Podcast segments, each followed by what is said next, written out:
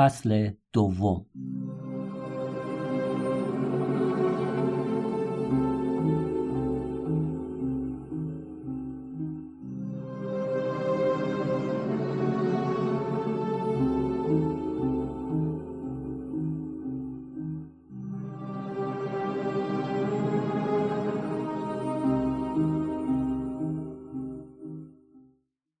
داشتم دوشی 45 دقیقه ای می گرفتم. می دانستم دارم ظلمی نابخشودنی به محیط زیست می کنم. ولی در نیو ساینتیست خوانده بودم چند میلیارد سال دیگر جهان در حال انبساط به حد اکثر ظرفیت اتساعش می‌رسد و دوباره مثل یک کش سر جای اولش برمیگردد و زمان به عقب میچرخد و بنابراین آب نهایتا دوباره به دوش باز میگردد. پدرم داد زد. جسپر داشت یادم می‌رفت. من تو حمومم. می‌دونم. می‌دونی امروز چندمه؟ نه. حدس بزن. دوم دسامبر نه 17 همه می باورم نمیشه یادم رفت بجنب 17 می تولد مادرم نمی‌شد دلیلش را توضیح داد ولی پدرم هر سال برایش هدیه می برد. باز هم به دلیلی توضیح ناپذیر از من می‌خواست که بازش کنم. هیچ وقت نفهمیدم باید تشکر کنم یا نه.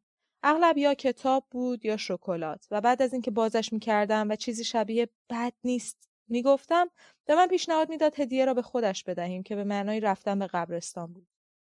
پدرم امروز صبح به خاطر اینکه اهمیت این روز به خصوص را فراموش کرده بود دور خانه میدوید تا یک چیزی برای کادو کردن پیدا کند. آخر سر یک بطر ویسکی پیدا کرد که تش دو قلوب مانده بود. وقتی داشت کادویش می‌کرد من آن بغل ایستاده بودم و نگاه می‌کردم و وقتی کادویش کرد او آن گوشه ایستاد و مشتاقانه نگاه کرد تا من بازش کنم و بگویم بد نیست. مادرم در قبرستان یهودی ها دفن شده بود.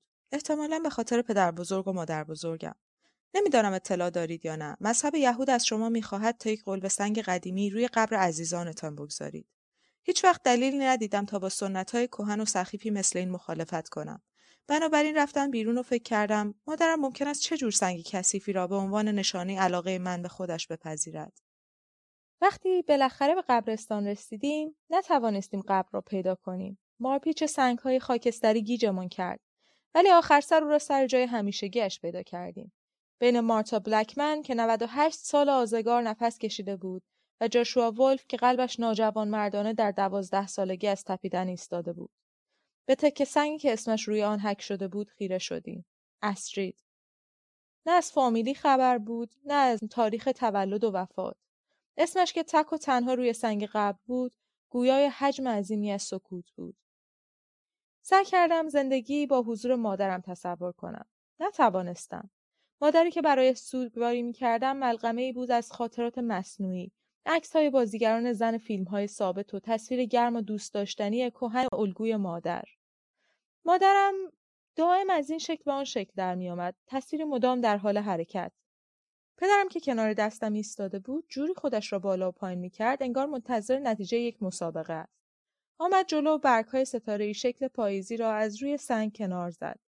نگاهش کردم. به پایش نگاه کردم داد زدم هی! وحشت زده رو کرد به منو داد زد تو قبرستون یهو داد نزن مرد خور. می‌خوای منو از ترس بکشی؟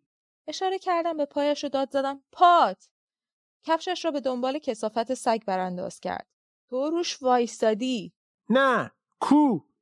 ایستاده بود. دقیقا روی مادرم ایستاده بود. هر احمقی می‌توانست ببینم. وایستادی روی قبرش. برو کنار ببینم. بابا خندید ولی حرکتی نکرد. دستش رو گرفتم و کشیدم. زد زیر خنده. بی خیال جسپر اون اینجا نیست. یعنی چی اینجا نیست؟ اینجا دفن نشده. منظورت چیه؟ یه تابوت این زیر هست ولی خالیه. یه تابوت خالی؟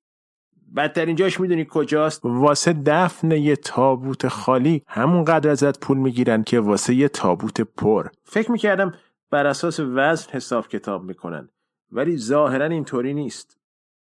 مبهود چهره افسردهش را نگاه کردم. داشت سر تکان می‌داد. برای پول از دست رفتهش عزاداری می‌کرد. پس مادر من کدوم گوریه؟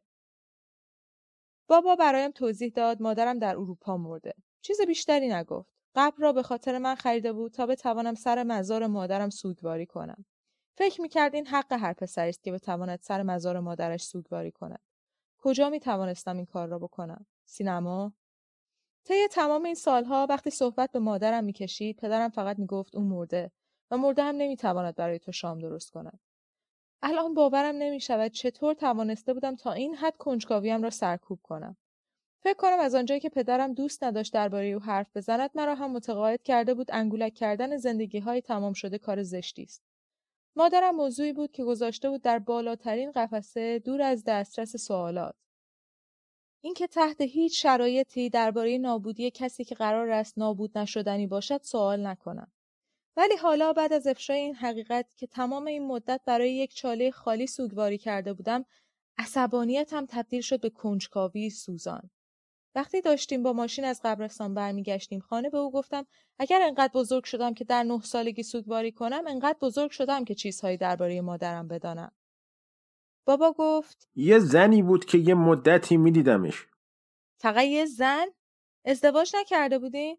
یا خدا ازدواج؟ نه من تا حالا به محراب کلیسا نزدیکم نشدم. خب دوستشم داشتی؟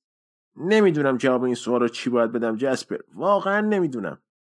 سعی کن. نه. آخر شب صدای چکش شنیدم و رفتم دیدم پدرم دارد جلوی آینه دستشویی یک پرده نصب می‌کنه.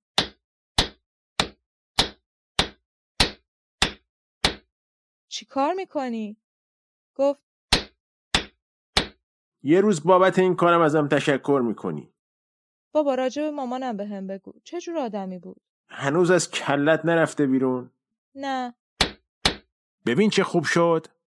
بابا چکشکاریش رو تمام کرد و میل پرده را گذاشت و یک پرده بش کشید جلوی آینه. برای چی آدم موقع مسواک زدن باید خودشو نگاه کنه؟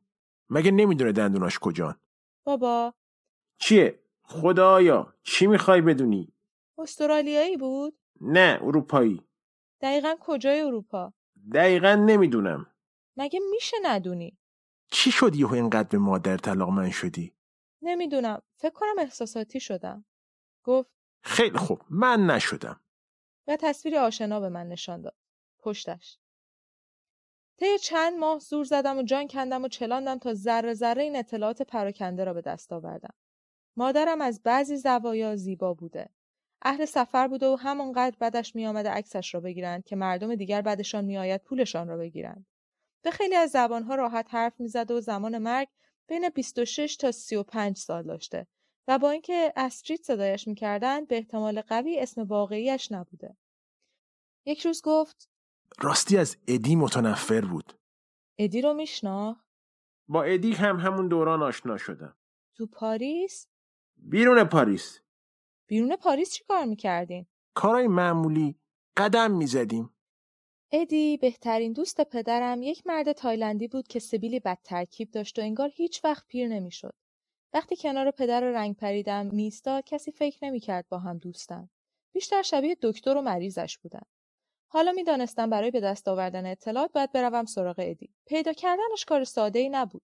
مرتب و بی توضیح سفر خارج می‌رفت و نمی‌دانستم برای تجارت می‌رود یا تفریح، بیقراری یا نسل کشی یا فقط به خاطر روکم کنی. ادی به شکل سریحی غیر سریح بود. مثلا اگر برای دیدن اقوامش به استان چیانگمی تایلند می‌رفت اگر خیلی اصرار می‌کردی فقط می‌گفت رفته آسیا. شش ماه صبر کردم تا بالاخره سر و کله ادی پیدا شد.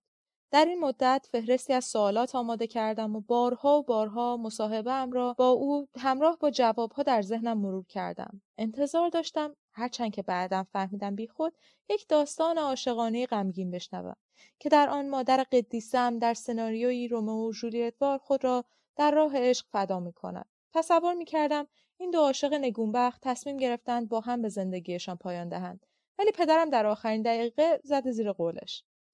بالاخره یک روز که داشتم در دستشویی جلوی پرده کشیده آینه مسواک می‌زدم صدای احساسی ادی به گوشم خورد. مارتی اینجایی؟ من دارم با یه خونه خالی حرف می‌زنم. دویدم توی پذیرایی. ادی گفت تشریف آوردن. و قبل از اینکه بتوانم بگویم خواهش می‌کنم نکن. مثل همیشه دوربین نیکونی که از گردنش آویزون بود بالا آورد و ازم عکس گرفت. ادی دیوانه عکاسی بود و هر پنج دقیقه یک بار ازم عکس می‌گرفت. چند کار را همزمان می‌کرد. در حالی که یک چشمش به ویزور نیکون بود می‌توانست سیگار بکشد و از ما عکس بگیرد و موهایش را هم صاف کند. همیشه می‌گفت خوب افتادی. ولی راهی برای رد ادعایش نداشتم چون هیچ وقت عکس ها رو نشانم نمی‌داد. نمی‌دانستم عکس ها را ظاهر می کند یا نه. اگر توی دوربینش فیلمم نبود من خبر نداشتم. این فقط یکی از جنبه های شخصیت مرموزش بود. او هیچ وقت درباره خودش حرف نمی‌زد. هیچ وقت نمی‌گفت روز چه کار کرده. حتی نمی‌دانستی آیا روزی داشته یا نه. او بدن بود و روح جدا از هم. بابا چطوره؟ هنوز زنده است؟ تو مادر منو میشناختی ادی؟ آستری؟ آره بابا میشناختم. حیف شد نه؟ نمی‌دونم واقعا؟ منظورت چیه؟ راجبش بهم بگو. باشه. ادی ولو شد روی کاناپه و روی کوسن بغل دستش ضرب گرفت. من هم بیخبر از اینکه چه مکالمه ناخوشایندی انتظارم رو می‌کشد با هیجان نشستم کنارش. یادم رفته بود ادی بدترین قصه گوی جهان است. شروع کرد. تو پاریس دیدمش همراه پدره. فکر کنم پاییز بود چون برگا قهوه‌ای بودن. به نظرم اسم آمریکایی پاییز فال قشنگتره. من خودم این دومی ترجیح میدم. بهار هم دوست دارم. تابستون فقط سه روز اولش رو می‌تونم تحمل کنم. بعدش دنبال یه فریزر میگردم که توش قایم شم. ادی آخ ببخشید هاشیه رفتم نه خب یادم رفت حسمو نسبت به زمستون بهت بگم مادرم آه باشه مادرت مادرت زن زیبایی بود فکر کنم فرانسوی نبود ولی اندام شبیه فرانسوی ها بود زنهای فرانسوی کوچولو لاغرن و سینه های کوچیکی دارن. اگه سینه بزرگ می‌خوای باید از مزرعت چی بری سوئیس. بابا گفت تو مادر منو تو پاریس دیدی. درست میگه. پاریس بود. دلم برای پاریس تنگ شده. می‌دونی؟ تو فرانسه وقتی از چیزی حالشون با هم می‌خوره یه کلمه دیگه میگن. نمی‌تونی بگی اه هیچ کس نمی‌فهمه منظورت چیه. باید بگی برک. عجیبا ولی وقتی یه جات درد می‌گیرم باید همینطوری بگی آی نه آخ. بابای من تو پاریس چیکار می‌کرد؟ اون روزا هیچ کاری نمی‌کرد. درست مثل حالاش که هیچ کاری نمی‌کنه. فقط اون موقع به فرانسوی هیچ کاری نمی‌کرد. خب کار خاصی نمی‌کرد. فقط یه چیزایی توی دفترچه سبز مینوشت. تمام دفترچه یاد داشته بابا سیاهن. همیشه یه جور می‌خره. نه این یکی رو مطمئنم که سبز بود. می‌تونم با چشم ذهنم ببینمش. چقدر حیف که نمی‌تونم تصاویر چشم ذهنمو نشونت بدم. خیلی شفاف و واضحا لامصب. کاش می‌شد تصاویر چشمای ذهن همه رو انداخت روی پرده و بلیت فروخت. به نظرم ارزش واقعی آدم همون مقداری که از بقیه انتظار داری بابتش پول بدن. از روی کاناپه بلند شدم و گذاشتم ادی تنهایی به حرفهایش ادامه بدهد. رفتم و دم در اتاق پدرم ایستادم و مثل احمقها به هرج و مرج و بینظمی وسیع خیره شدم که شاید آنجا شاید هم نه داستان مخفی زندگی مادرم را در ورقهای دفترچه سبز پنهان کرده بود. در حالت عادی وارد اتاق پدرم نمی‌شوم و همون دلیلی که هیچ کس وارد توالت نمی شود و با کسی که آنجا نشسته گپ بزند. ولی این دفعه قضیه انقدر اهمیت داشت که قانون شخصیم را بشکنم. داخل اما باز پدرم قدم گذاشتم. طوفان شن زوزه کشش همین که می توانست آنجا بخوابد کاری می کرد کارستان. کارم را شروع کردم. اول باید از میان تل روزنامه های زرد شده عبور می کردم که از آرشیو کتابخانه های عمومی چیزی کم نداشت. توده های روزنامه تمام اتاق را فرش کرده بودند. روی روزنامه ها و چیزهایی را می رفتم که فقط می توانستم تصور کنم از سطل آشغال یا دهان مردم بیرون کشیده. چیزهایی پیدا کردم که فکر می‌کردم مدتها پیش گم شدن. سس گوجه فرنگی، خردل، تمام قاشقهای چایخوری و سوپخوری و بشقابهای بزرگ. یکی از کشوها رو باز کردم و زیر توده های لباس اولین دسته دفترچه ها رو دیدم. بیشتر از صد تا. همشان سیاه بودن. سیاه، سیاه، سیاه. در کشوی دوم صد تای دیگر پیدا کردم. این بار هم متاسفانه همه سیاه. رفتم توی کمد. خیلی جادار بود. یک دسته مجله پیدا کردم. ولی وقت زیادی صرفشان نکردم. پدرم چشم تمام عکس ها رو درآورده بود. کردم خیلی به دلیلش فکر نکنم. یک نفر می‌تواند مجله بخواند و فکر کند عکس ها دارند گستاخانه نگاهش می‌کنند و تصمیم بگیرد چشمشان را با قیچی درآورد. اینطور نیست؟ بی خیالشان شدم و بیشتر موقع کمد را جستجو کردم. کمد خیلی عمیقی بود. یک جعبه پیدا کردم که داخلش باز یک عالم دفترچه بود به علاوه چشمهایی که از مجله ها قیچی شده بود. وقتی بین دفترچه ها جستجو می کردم با بیرحمی نگاهم می کردند و انگار با دیدن من گشاد می شدن. زیر مقوای ته جعبه پیدایش کردم. دفترچه سبز را. برش داشتم از اتاق خفه کنندش فرار کردم. ادی هنوز داشت با خودش حرف می‌زد. رفتم اتاق خودم تا دفترچه سبز را بخوانم. لبه صفحه ها خورده شده بودند. دیدم در بعضی صفحه ها جوهر پخش شده ولی نه آنقدر که نشود متن را خواند. دستخط از ریز و پاکیزه بود تا درشت و خرچنگ باقه. نوشته ها در صفحات آخر مورب می شدن. انگار پشت یک شطور یا روی دماغه یک کشتی طوفان زده نوشته شده باشند. بعضی ها با منگنه وصل شده بودند و وقتی دفترچه را بستم مثل چوب علف از لابلای صفحات زدن بیرون. یک صفحه عنوان داشت به فرانسوی پتیت میزه دلاوی اومن اول فکر کردم معنایش بدبختی های کوچک است ولی بیش معنایش همچین چیزی بود. رنجش های خورد زندگی یک انسان. به هم حس بدی داد. هرچند برای شنیدن داستان چگونه به وجود آمدنم آمادم کرد. داستانی که در آن دفترچه نقل شده بود. عینا برایتان بازنویسی می کنم که بخوانید.